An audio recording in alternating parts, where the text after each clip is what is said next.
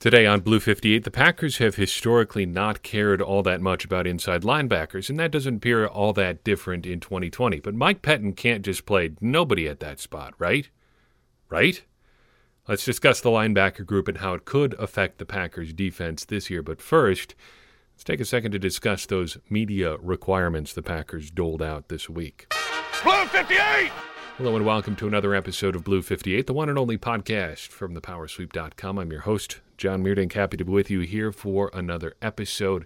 Beautiful day here in Northwest Ohio. Cicadas are out, cooling down. You can tell fall is on the way. And I'm happy to be talking Packers here with you, free from media restrictions. That's kind of been the story this week out of Packers training camp. Uh, Brian Gutekunst initiating and then defending new media guidelines for what the Packers beat can and cannot report. Technically, this is not just the Packers' rule. It's really the NFL's rule, and the Packers are just enforcing it. But here's what they say.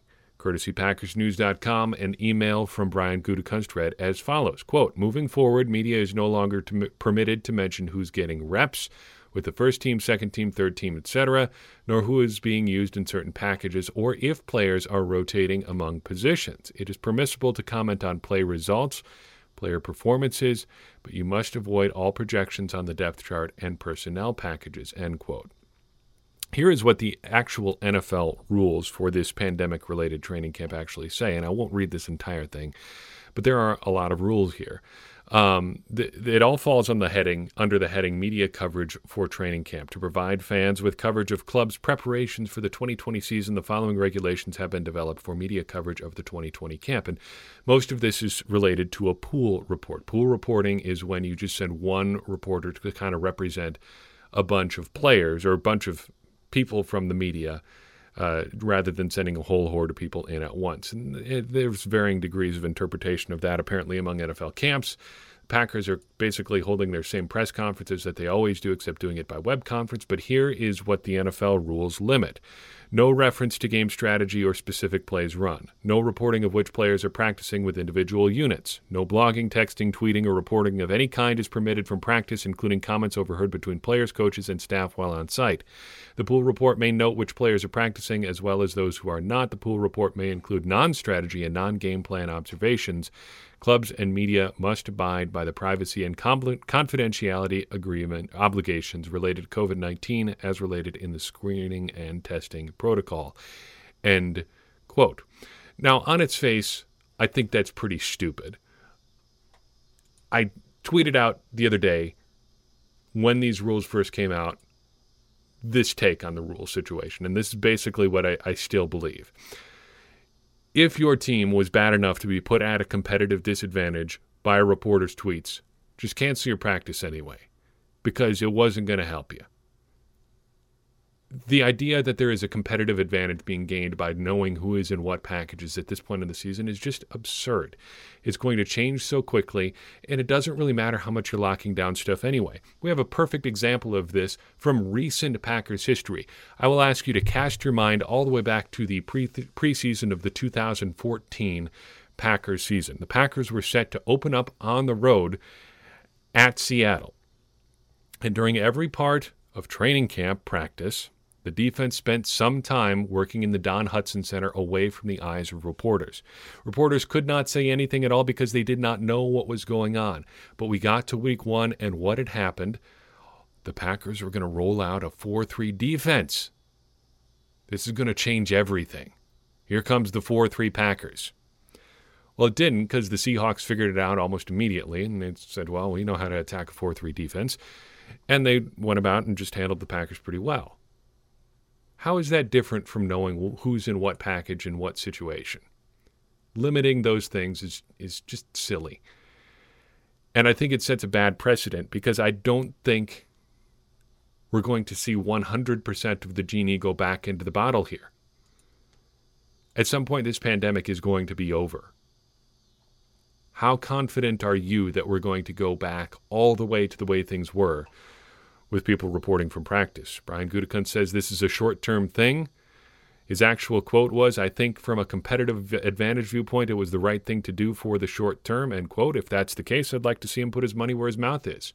Put an end date on this. When are these restrictions going to end? September 1st, October 1st? Put a date on it. If it's for the short term, when is the short term over?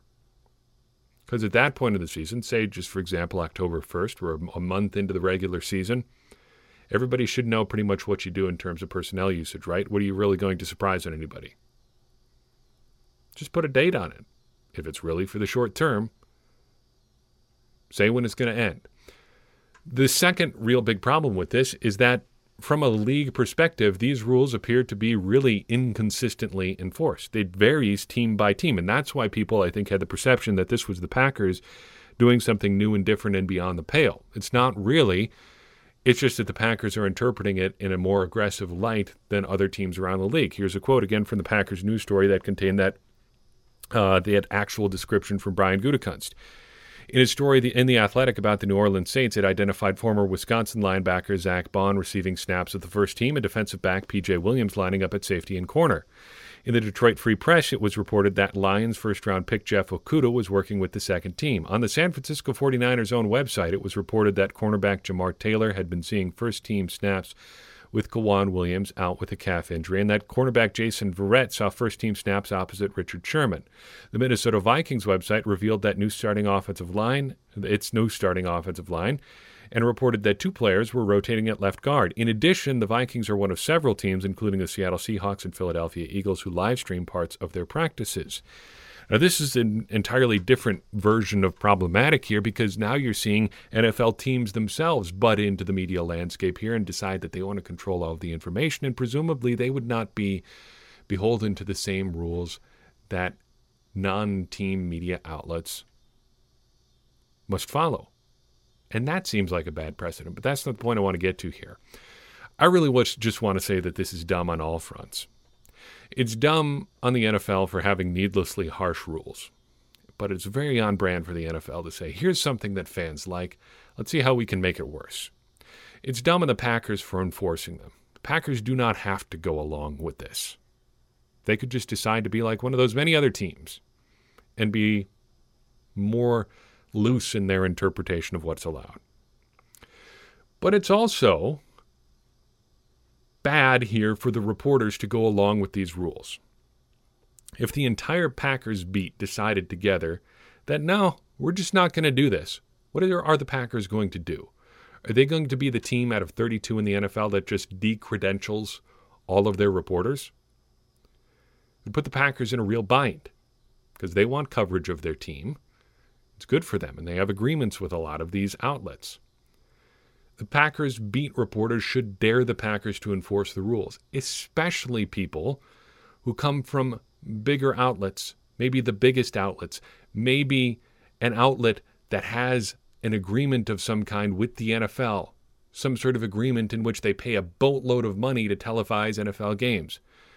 Cough Rob Demovsky, Cough ESPN. I'm talking about you guys. ESPN, you should be pounding the table here to get this change for your reporters on the ground and therefore your fans, your the, the people you want to watch your content. That's who can really change this. It's just a dumb situation, and everybody is dumb here. It looks bad for everybody, and ultimately the fans are the ones that are hurt. I will never believe, you will never convince me that there is any sort of competitive advantage for reporters tweeting from practice, saying that the Packers are rotating Lane Taylor with Billy Turner and Rick Wagner on the right side of the offensive line. Would have taken you two minutes of Googling to figure that out. Billy Turner said in his little press conference deal after practice that he was rotating at right guard and right tackle, and that the Packers had approached him with that very intention in mind when they signed him more than a year ago. It's common knowledge already Anybody who's scouting the Packers knew that was a possibility. Come on. We can do better than this. On some more positive news, got a really small nugget from Mark, Mike Garafolo of NFL Network. When David Bakhtiari came up lame in practice yesterday, uh, he reported that the Packers have been working somewhat lightly, kind of implied, uh, to get a deal done with David Bakhtiari before the start of the season. There had been no real previous indication that the two sides were working on a deal, but I suppose it makes sense now that Kenny Clark is out of the way. He's probably the next priority, yes, even ahead of Aaron Jones. It'd be a surprise, I think, if the Packers did get a deal done with Bakhtiari before the start of the season, but hey, weird times. Anything can happen, and I'm sure the Packers wouldn't mind getting something done because if they don't get something done, and David Bakhtiari has a really solid season, you have to imagine the price only goes up. Not super worried about David Bakhtiari going anywhere. He is the older of the two real big contenders for extensions among Packers' potential free agents, but uh, between him and Kenny Clark, uh, they've got Kenny Clark done, so he would seem to be the next in line. Let's talk about linebackers. The Packers, like we said in the intro to today's episode, have historically not cared all that much for their inside linebackers. They've not devoted a lot of resources to them. They've not spent a lot of time in free agency talking with anybody uh, resembling a contender uh, for a big time contract at inside linebacker.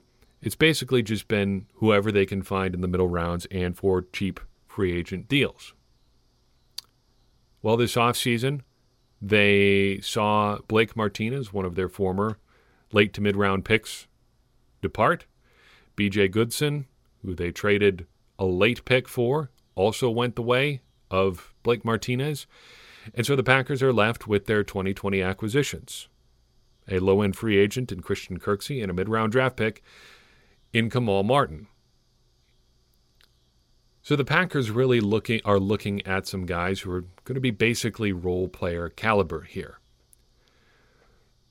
But to play on that word a little bit, the Packers are also looking to fill some specific roles with their linebackers. I think they have three roles to fill here. First, the Blake Martinez role. Second, the BJ Goodson role.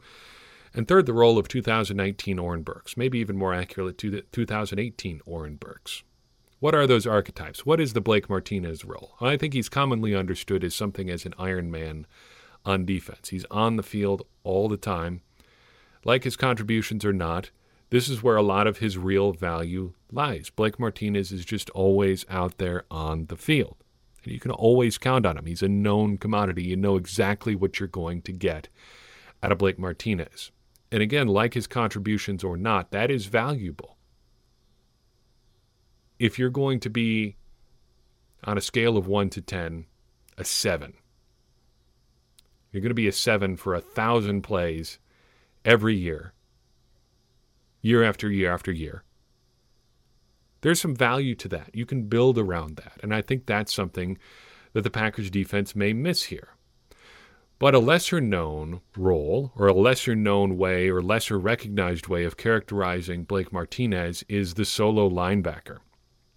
Did a little quick and dirty research here, and the, the data on this is not super precise, so I wouldn't put a ton of stock on the exact numbers here.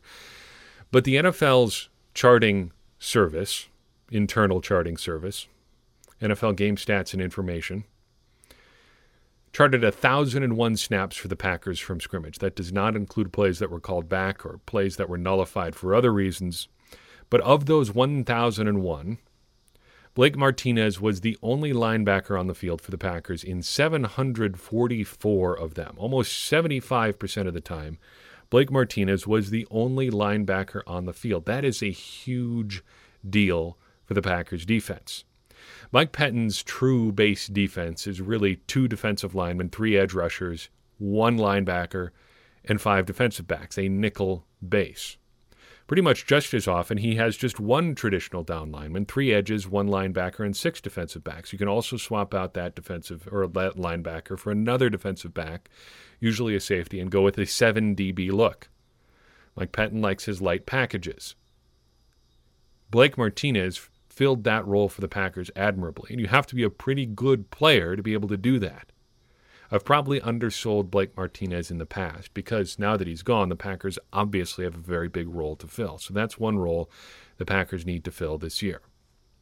The second role is the BJ Goodson role, the sidekick, the thumper, the hired muscle. The guy who's bigger and slower and pretty much just in there for run defense. Antonio Morrison did that role in 2018. BJ Goodson did it in 2019. Goodson only played about 250 snaps last year, 254, the exact figure. Not a big role, but an important one. He was a key player in at least one goal line stop last year. Assignment, sure, he's not going to get there fast, but when he gets there, he's going to hit you hard. All right. Third role is the 2019, maybe 2018 Oren Burks role. I call this microwavable athleticism. You need a little extra juice out there, but don't want to go quite as small as a defensive back. You put somebody out there who's like Oren Burks. He's not going to play a lot. Oren Burks only played like 87 snaps last year. But it's a good role to have out there, good role to have a depend, dependable player in. So if the Packers need to fill those three roles, how do they do it? Well, ideally, I think Christian Kirk, Kirksey slides directly into Blake Martinez's role, plays 900 to 1,000 snaps, and is just kind of your reliable solo linebacker. Oren Burks slides in as a more athletic upgrade to BJ Goodson. Maybe Kamal Martin does that, but at the very least, Kamal Martins and Ty Summers drop in as needed, playing that sort of third linebacker, hey, we're going to use you as a spot player sort of role. That's that'd be a good fit for Kamal Martin in year one. Maybe as the season goes on, he takes over a little bit more for Burks, or maybe they rotate a little bit. Maybe, hey, maybe Mike Pettine starts to play two linebackers a little bit more. Get really crazy. My sense is that that final role, that 2019 Oren Burks, the microwavable athleticism role, is going to be mostly safeties this year. As the season went on, I think you saw more of that from Pettine.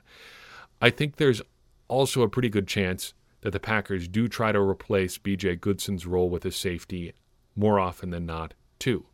So you'll have a linebacker and maybe a bigger safety in there until someone like Kamal Martin or Ty Summers or heck, maybe even Curtis Bolton can come along to a point that you're confident with them. Is that a realistic plan? I don't know. I need to see it first. I think this is a tough one to project this year because of who the Packers are relying on. Christian Kirksey really hasn't played that much since 2017. Kamal Martin's a rookie. Oren Burks, well, you know the story there. And beyond that, it's Ty Summers, who was on the roster all year last year but didn't get on the field on defense at all, and Curtis Bolton, who missed all of last year with a knee injury. So let's break down each of those guys individually. Starting with Christian Kirksey. Again, really not sure what we're getting here. And I know that's just a galaxy brain take. Yeah, obviously, we don't know what we're getting here. It's been a while since he's played super regularly.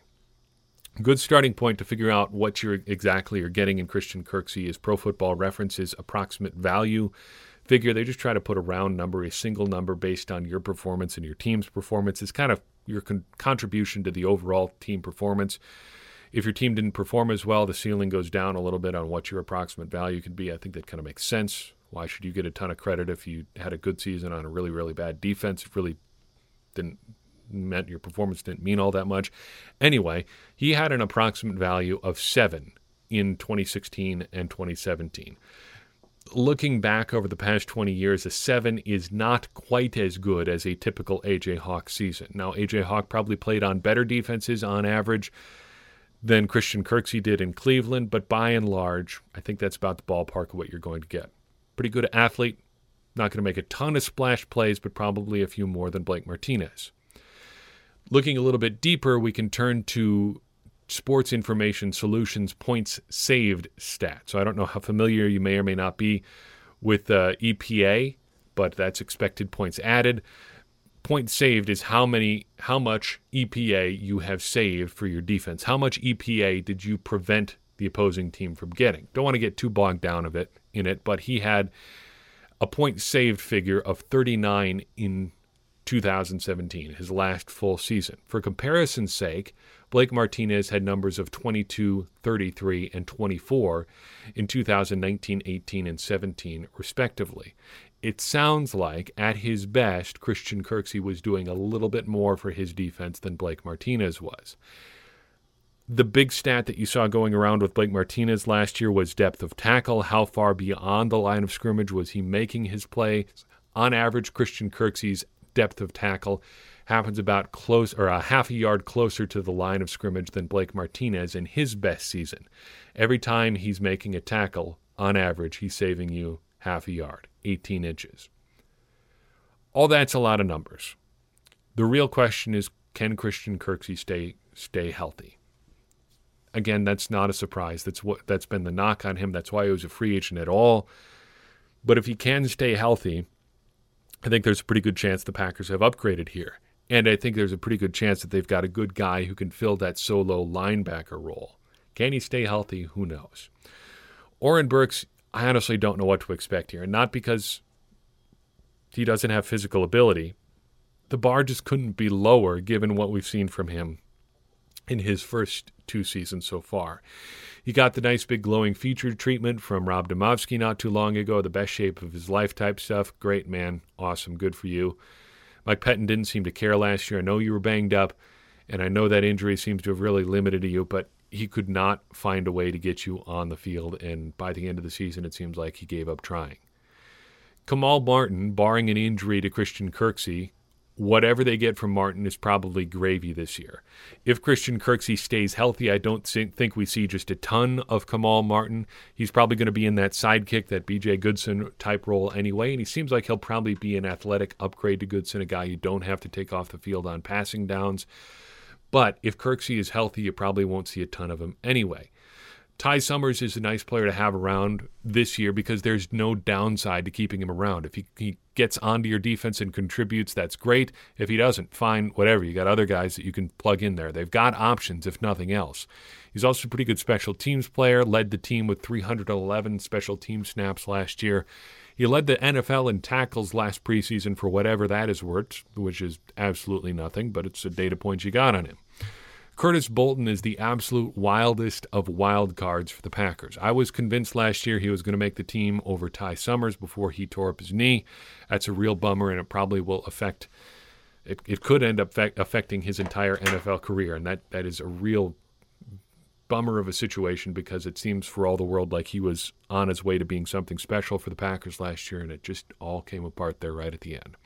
Finally, Krys Barnes, unless I'm overlooking or forgetting somebody on the Packers roster, he is the only undrafted free agent among the Packers off the ball linebackers this year. And I'm just asking you to do the math on this. Krys Barnes might be a fine player, but the Packers just do not value inside linebackers. The Packers already only added a low level free agent in a fifth round pick and then Barnes. They've carried over everybody else from last year that they had. They let walk their best inside linebacker in a while. You like his chances to make the roster and be a big contributor this year? Just seems like there's probably not a super great chance of that happening. The roles are what matter here, though. That's how we should be thinking about this linebacker group. The Packers need a guy who's going to play seven, eight hundred snaps as the only linebacker on the field for the defense this year, unless Mike Pettine goes really, really, really light on a super consistent basis. Who's that going to be? The the smart money early on is on Christian Kirksey just because of who he is as a player, what we've seen from him before. But it's wide open. It could be anybody. And the Packers, historically, have not put a lot of resources into that position, and they're trying the same thing again this year. What do you think about the inside linebacker group? Agree? Disagree? Let me know. Facebook, Twitter, email, you know how to get a hold of the show. Whatever your thoughts are, do it, and we will keep this conversation going around linebackers, around the Packers, around the team in general, because that is how we are going to raise the game of everybody talking around the Packers. That's how we're all going to continue to become smarter Packers fans, because as I always say, smarter Packers fans are better Packers fans, and better Packers fans are what we all want to be. I'm your host, John Meerdink. We will see you next time on Blue 58.